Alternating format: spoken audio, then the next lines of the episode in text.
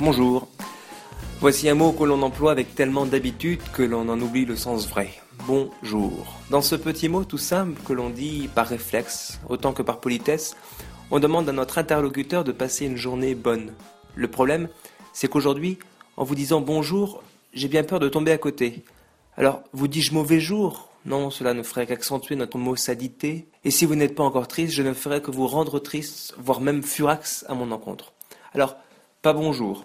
Aujourd'hui, je n'ai pas envie de rire. J'aurais bien aimé parler de l'État islamique, des assistants européens du FN ou de la loi sur la fin de vie, mais en me réveillant ce matin, j'ai entendu des pleurs, euh, des noms de gens, incompréhension totale. Je me jette donc sur mon iPhone, vais voir les alertes tomber pendant la nuit et j'apprends comme vous ce qui s'est passé. Alors non, ce matin, je n'ai pas envie de rire, simplement envie de rendre un petit hommage à mon niveau, à ces grands champions.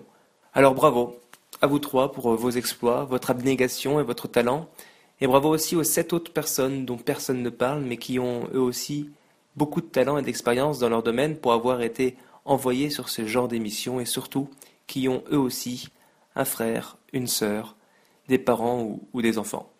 Merci.